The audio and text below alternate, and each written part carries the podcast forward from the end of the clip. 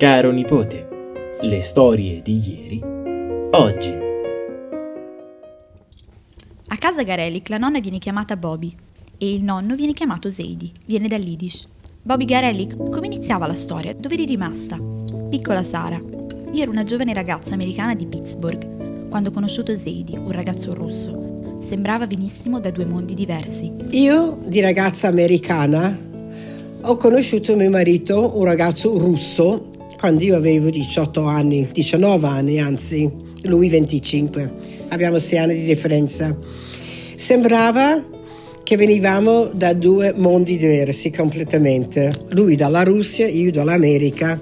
E perciò quando lui mi ha raccontato un po' la sua vita, per me sembravano delle storie del mondo antico. Per esempio, noi apparteniamo a un gruppo di ebrei che abbiamo un capo questo capo noi lo chiamiamo Rebbe, Rebbe sarebbe maestro.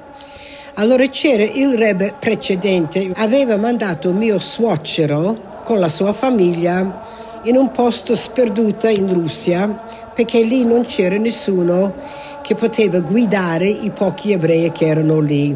E allora tante volte i comunisti erano molto contrari a quello che lui faceva perché erano contrari a tutte le religioni, non soltanto gli ebrei.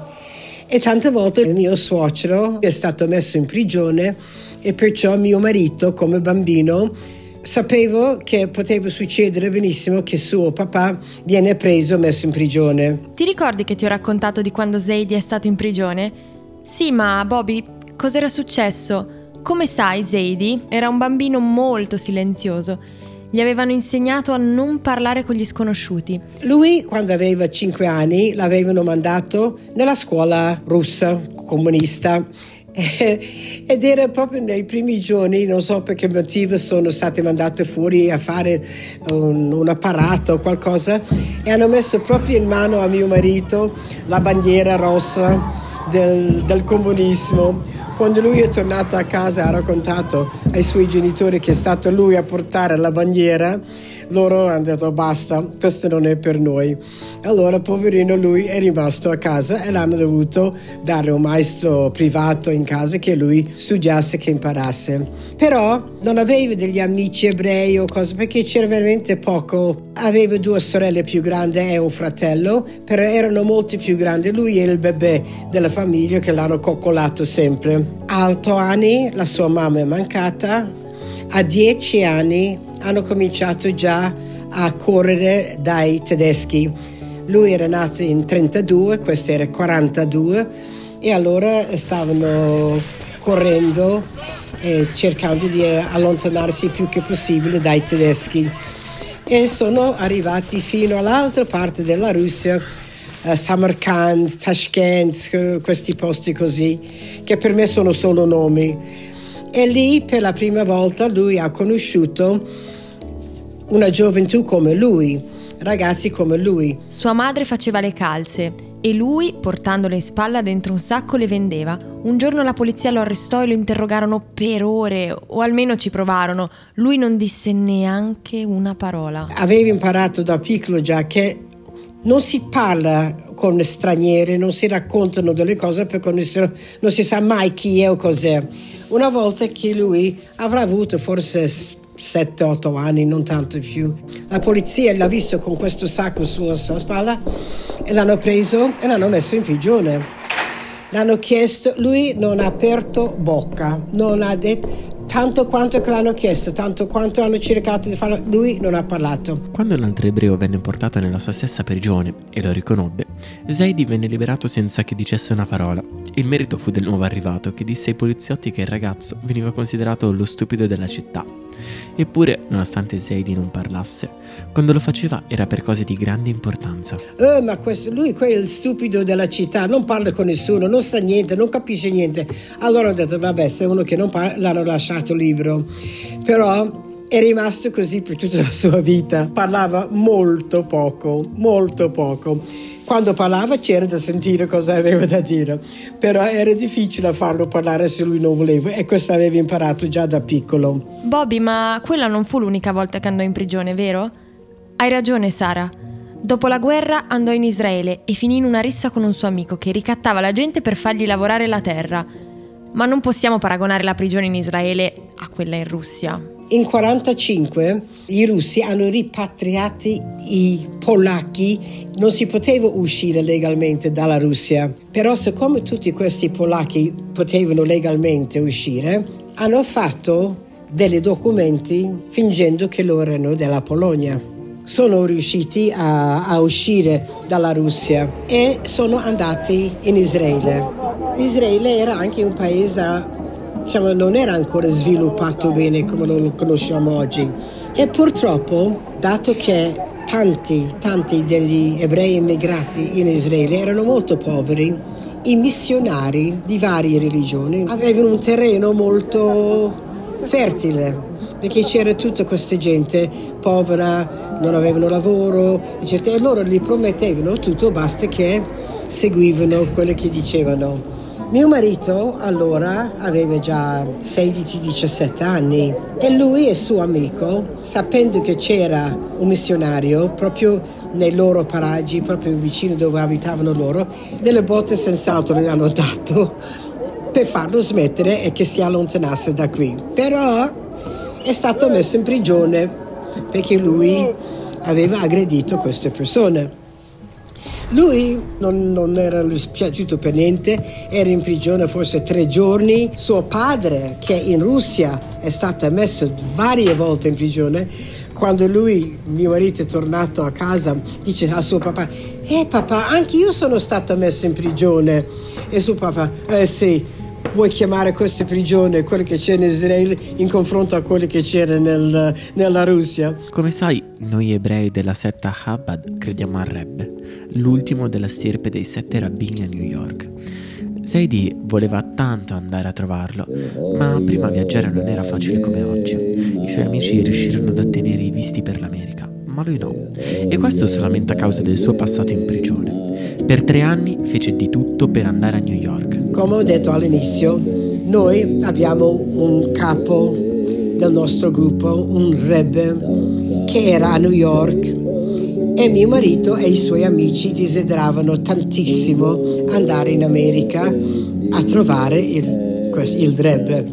Però i suoi amici ricevevano subito visti per l'America, ma mio marito no, perché lui aveva un police record. E allora per tre anni per tre anni non ha fatto altro che andare da ufficio all'ufficio. Finalmente, proprio supplicando uno dei ministri, questo ministro eh, è riuscito a farlo fare un visto per andare in America. Quando finalmente è arrivato in America, per lui questo era la massima. Lui studiava nel, nella scuola del rabbino, siccome era un studente piuttosto bravo, hanno chiesto lui di essere un maestro in una delle scuole a New Jersey, che New Jersey da New York in mezz'ora, tre quarti d'ora in macchina ce la fai andare da uno all'altro, non è così lontano. Quando ci conoscemmo mi fece la proposta dopo una settimana.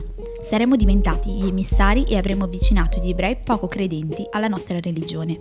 Non sapevamo dove il rabbino ci avrebbe mandato. Poi noi ci siamo conosciuti, eh, io avevo come ho detto 19, lui 25 e quando mi ha fatto la proposta io lo conoscevo soltanto una settimana, ho detto non so, devo pensare, veramente ho detto devo chiedere al rabbino. E quando mi ha chiesto dove vuoi abitare, io ho detto ovunque il rabbino ci manda.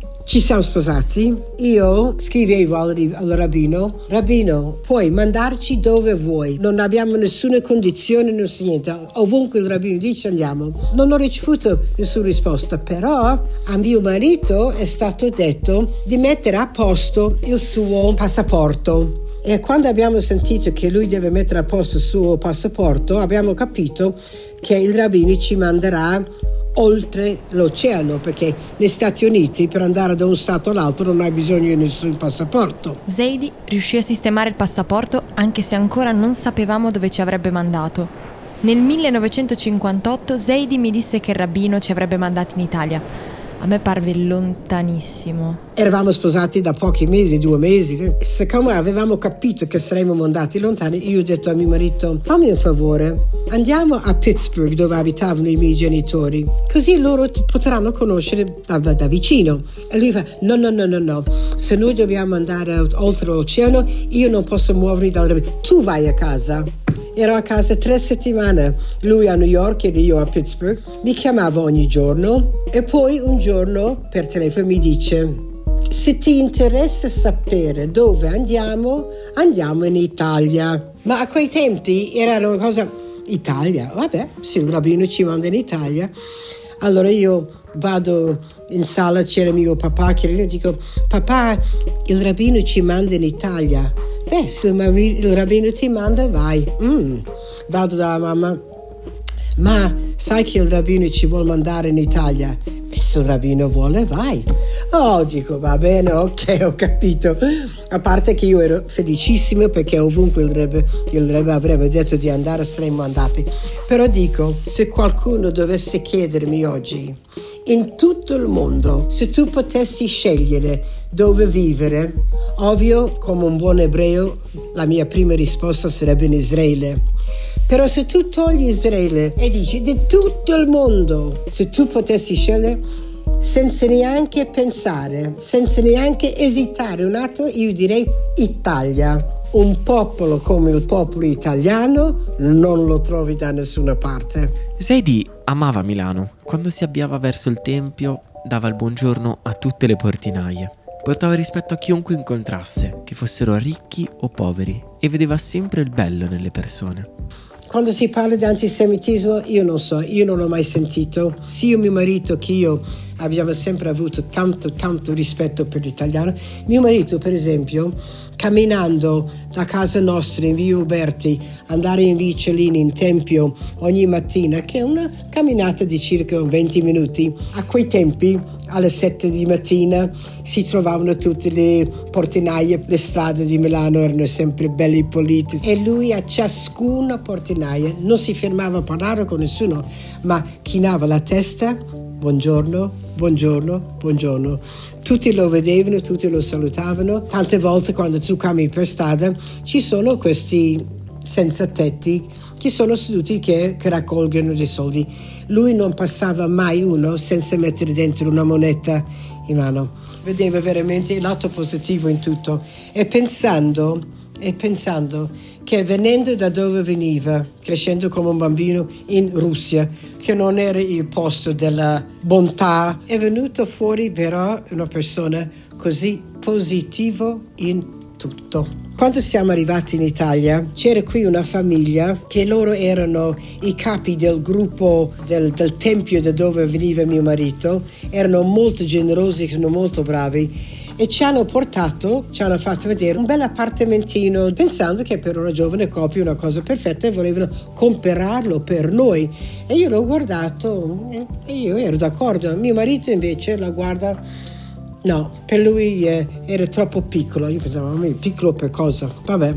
Allora ci hanno fatto vedere un altro appartamento più di 250 metri, eh, quattro camere da letto, sala salotto enorme, eccetera, eccetera. Ah, qui quando mio marito ha visto questo appartamento, hmm, beh, questo sì, bello grande, eccetera.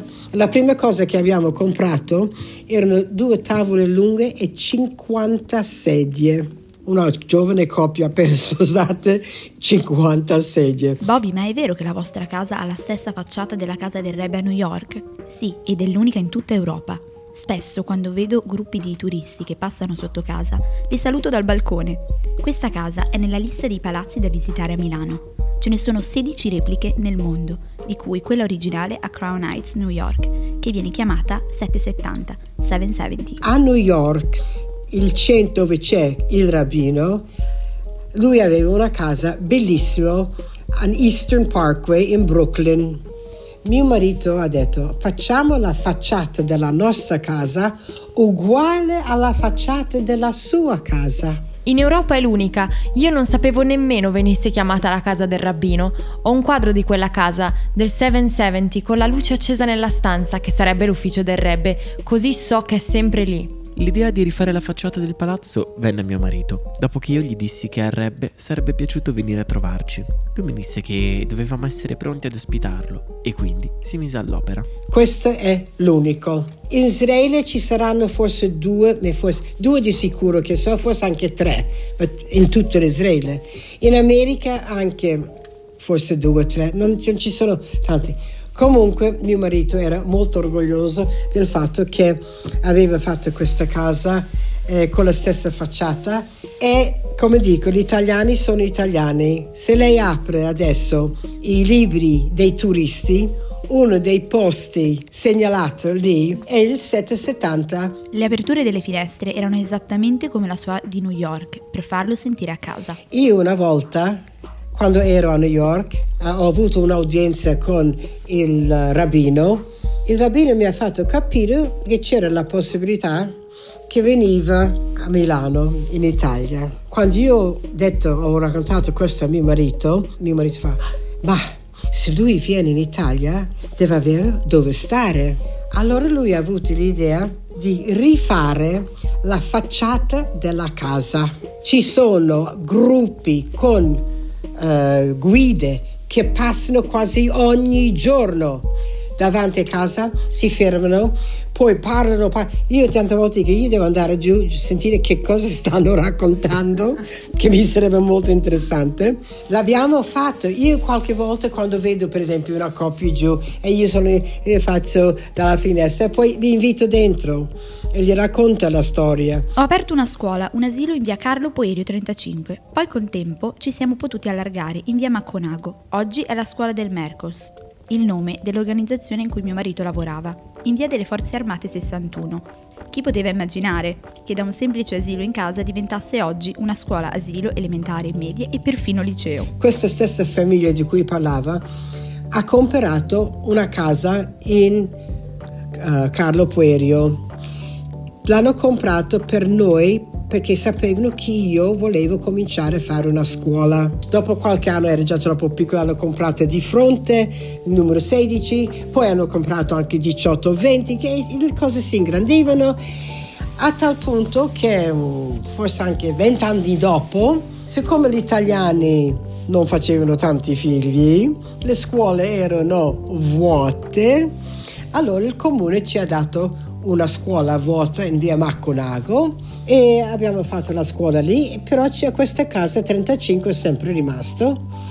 E, e poi a un certo punto il, l'organizzazione per cui mio marito lavorava, che si chiama Mercos, hanno comprato questa casa 35. Il Rebbe voleva insegnare l'importanza di dare carità. Le persone la domenica mattina stavano ore ed ore in fila per ottenere il dollaro e così un augurio. Invece di dare quel dollaro ai poveri, la gente lo teneva come ricordo e ne dava un altro in carità.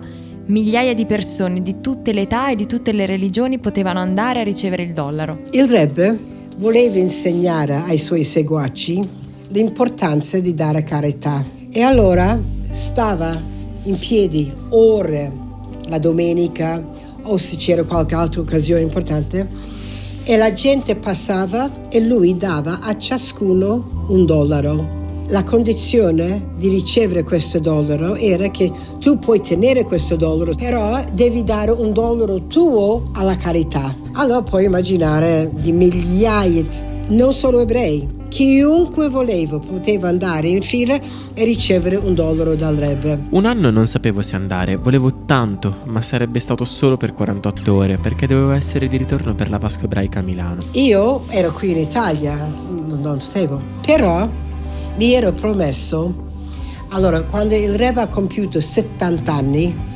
i suoi seguaci di tutto il mondo stavano parlando per il suo settantesimo compleanno, volevano andare a trovarlo. E io non sapevo, vado o non vado, non importa andare tutti i motivi. Alla fine sono andata. E siccome sono solo quattro giorni prima della nostra Pasqua, e Pasqua devo essere a casa, vuol dire che andavo a New York per massimo 48 ore. Andavo, vedevo il rabbino, ricevevo il dollaro e tornavo a casa. L'anno in cui la moglie, la Rebbe, è mancata, non sapevo se andare o no, perché forse non avrebbe dato i dollari e sarebbe stato un viaggio inutile. Suonò la sirena a Crown Heights. come annuncio e tutti corsero lì come ogni domenica. Un anno però, circa 15 anni dopo il settantesimo, era 85-86, la moglie del Rebbe è mancata. Il Rebbe non è venuto in 770, è rimasto in casa sua. Allora quando è arrivato per il suo compleanno, avevo il dubbio se andare o no, perché non sapevo neanche se lui avesse dato dollari, se lo, se lo vedrò o meno, no? Però ho detto, io vado. Ok, sono andata, di un tratto sentivo il sirene, c'era una sirene lì, ecco, quando loro avevano di fare qualche annuncio, qualcosa, c'era il sirene, hanno detto, il Rebbe darà adesso dollari. E perciò la gente da tutte le case sono corsi come i, i mariti, i bambini, tutti corri, corri, corri, corri per andare alla casa del Rebbe. Potete immaginare, stiamo parlando di migliaia, non di centinaia di persone. Mentre che correvamo a casa del Rebbe, io pensavo dentro di me, perché mi sarei vergognata a dirlo a alta voce, pensavo dentro di me, beh, Quest'anno di sicuro io non avrò nessuna attenzione dal Rebbe. Quando fu il mio turno, il Rebbe disse a mia figlia e poi a me: Tua mamma pensa che non l'ho riconosciuta. Avevo i brividi, come faceva a sapere quello che ho pensato? Ciascuno dei seguaci del Rebbe era come un suo figlio, ognuno ha avuto la sua attenzione. Dietro di me c'era la mia figlia che correva col suo bambino in braccio. Siamo arrivati nella casa del Rebbe e io sono passata, che dico, ci vuole mezzo secondo ho ricevuto il dollaro e il Rebbe si gira alla mia figlia che era dietro di me e dice qualcosa. Mi sembra che lei, puntando a me, che lei ha un dubbio se io non l'ho riconosciuto. Io sono rimasto di stucco perché è vero che l'ho pensato, ma puoi vedere sul mio naso quello che penso? Allora ho detto, si vede che lui sa anche i pensieri della gente, non soltanto quelli che dicono, ma anche quelli che pensano. Però devo dire, in verità, tanto quanti seguaci il Rebbe aveva, grande, piccolo, uomini, donne, bambine, bambini, quel che vuoi, ciascuno era come un figlio unico.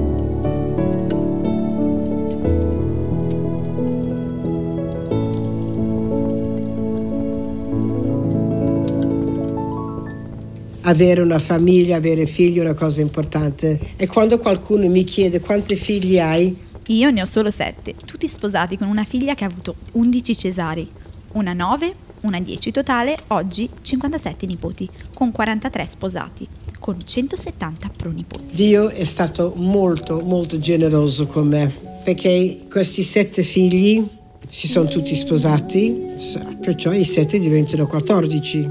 E pian pianino hanno cominciato loro ad avere figli. Ho 57 nipoti, 43 sono sposati, uno si sposa fra una settimana e questi 40 e più nipoti ci hanno dato qualcosa come 170 pronipoti.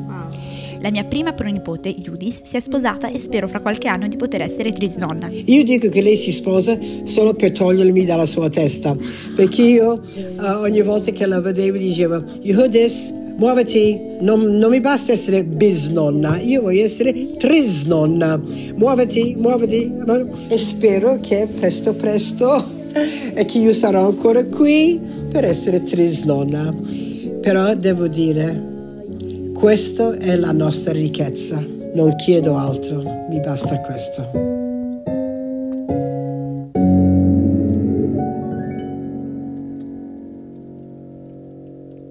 Avete appena ascoltato Caro nipote, le storie di ieri, oggi.